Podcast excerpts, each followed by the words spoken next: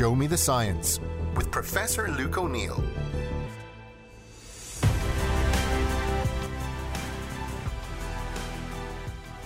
Hello, I'm Luke O'Neill, and welcome to my Show Me the Science podcast, where I pick something that just gets my interest. I am the uber nerd. I'm always looking for science things, and every day, I know it sounds ridiculous, but I'm checking, you know, Twitter and all kinds of things for new science stories. Now, some of them bore me. I must say and avoid them. Um, but some of them I find absolutely strange. Business what we find interesting, isn't it? But this one is a great one, if I say so myself. And I came across this uh, a couple of days ago, and it's actually, in one way, the science of comets is what the title would be, maybe. But it's about a woman called Carolyn Shoemaker. Now, Carolyn Shoemaker is a very, very famous astronomer, and sadly, she passed away. Uh, back in August, and then there's been lots of stuff written about her. And I literally came across a thing last week about her because of her massive discoveries, and an unsung hero in astronomy for all kinds of reasons, as I'll explain. Uh, and she was a specialist in comets and asteroids. That was her area. What makes her especially fascinating is, he became an astronomer at the age of 51, she had been a school teacher and then um, she became a stay at home mother to bring up her kids and so on. And then when they grew up, she said, What am I going to do now? And she became an astronomer. And she held the record for discovering the greatest number of comets among any astronomer for a while. Now, these astronomers, like everybody, they must have league tables of who discovers what. We're so competitive as humans. But anyway, she, she had discovered 32 separate comets at one point and 377 asteroids, and that was a record for a while. Somebody has broken the record since. But a fantastic example of someone who says, Look, I love science and I love astronomy, and she gets into it and she makes all these really important discoveries. And she was seen as, I guess, one of the most important comet astronomers around, and she still is in many ways. Now, what is a comet? Let's begin with that, define that. It's an icy, uh, small solar system body, is how it's defined. That is going around the sun basically. When it gets close to the sun, the icy stuff lets off a gas stream, and that's the tail of the comet and then they see, you can see them obviously. They've been through antiquity. Comets have been seen. Asteroids are a bit different. They're like minor planets. They're not, you know, they don't set off a, a gaseous tail. The comet tail doesn't exist in an asteroid, but there's an overlap between the two. So at least obviously um, Shoemaker was studying both of them. So that's what comets and asteroids are. And as I say, she gets the credit for being one of the best comet finders in the history of astronomy. Now, her story is interesting because she was born uh, on June 24th, 1929 in Gallup, New Mexico, grew up in California, Chico, California. And then she went to college. She did a degree in history, politics, and English and got a master's and became a teacher. And as I say, she left teaching to raise her family, three kids. Uh, when they grew up, then she wondered what she was going to do. Now, her husband was an astronomer, and uh, he encouraged her, and they used to go on astronomy expeditions together and stuff. And sadly, her, her husband actually was killed in a car crash that she was involved in that she survived. But but he was a big inspiration to her, and she, she became his assistant in various ways, and they began working together. But then she began to plough her own furrow.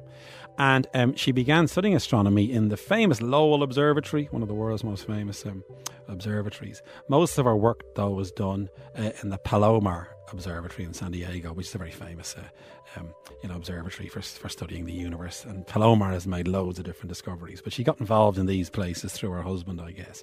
She'd she'd met her husband uh, through her brother, who had gone to Caltech in California, one of the famous technical universities. And the brother obviously um, was big mates with uh, Gene Shoemaker, and that's how she met him. And then he was an astronomer, and then he, as I say, he was a direct influence on her.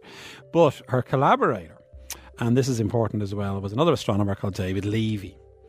And she and David began their search for comets. I mean, she picked comets for a thing to work on, and obviously, again, in science, we all pick things to work on. I, I work on innate immunity. That's my obsession, for instance. Now, why, why we end up picking these things, I don't know. It could be the influence of others. And Levy did seem to suggest to her to, to work on comets, possibly. But anyway, she starts working on on, uh, on, on comets with, with Levy and begins observing them, begins recording them, and then finds a big one. And, and her claim to fame really is they name a comet after her and Levy. It's the Shoemaker Levy comet. And she observes that in the Palomar Observatory, and it looks very unusual. She called it a squashed comet, was what she used. It looked a bit strange. It turns out what she had seen was a comet breaking up with all these fragments. And this big, long, squashed thing looked like a whole lot of fragments, I guess, is what the uh, Shoemaker Levy comet was. And they made this observation, and it was interesting that she was observing a comet breaking up, because many comets break up, I guess, is the idea. Now, what's very important here, though, what she was actually studying was, and she was funded by uh, NASA and various other organizations, was to study uh, comets or asteroids if they crash into planets.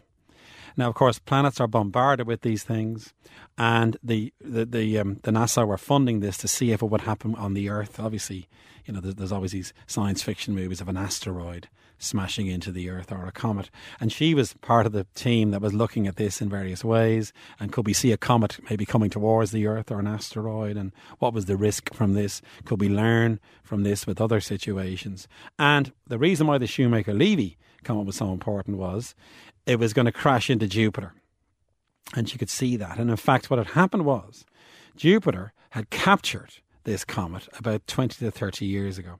Now, comets, remember, are going around the sun, but Jupiter's so massive it, it could eventually capture this comet, and it's now going around Jupiter. Um, and it was going around Jupiter every two years, actually. But based on the observations, they knew it was going to smash into Jupiter. This became a really important thing to study because now you can anticipate what would happen if, say, a comet was to smash into the Earth. So suddenly, Shoemaker and Levy become very famous in astronomical circles because they discovered a very, very important thing. And of course, at the time, then she was asked about this, you know, in lots of um, TV and media, what would happen if an asteroid or a comet hit the Earth? And and she was on Blue Peter, a children's show, and she was asked this, and she said, "We will all die." Now the presenter said, "Listen, this is a kids' show. That's going to frighten them." So they re-recorded that, and she said, "We will all be very uncomfortable." Was how she phrased it. So she kind of um, put sugar coating on the risk of an asteroid crashing into the Earth.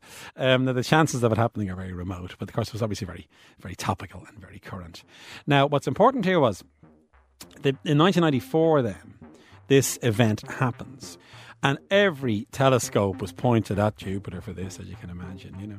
And the Hubble was pointed at it, Galileo spacecraft, the crash happened on the far side of Jupiter, and that was a worry because uh, the Earth, you know, we couldn't see it exactly. But but Galileo filmed this that that spacecraft. Eventually, Jupiter would turn, and we could see what had happened. But lots of telescopes could capture this in various ways, and the measurements were staggering.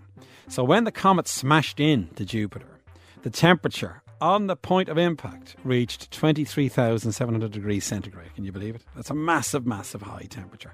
A massive plume came out of Jupiter to a height of 3,000 kilometres, and a massive spot then appeared of all the debris that was 6,000 kilometres across. Now, even amateur astronomers in their back gardens with their telescopes, they could see all this because it was such a massive event. And you can imagine now where I'm going with this, that they're trying to imagine if this happened on the Earth that would have been definitely a, a, devastating event, you see. So, could observe all this, all this debris went up into space. It was huge. 21 more impacts happened because obviously it was a, a, all these fragments from the comet were smashing in all the time. But the largest of all came later. Uh, this smashed in, and, and it was incredible. It was called Fragment G. It was the same as 6 million megatons of TNT, which I believe is an awful lot of explosives.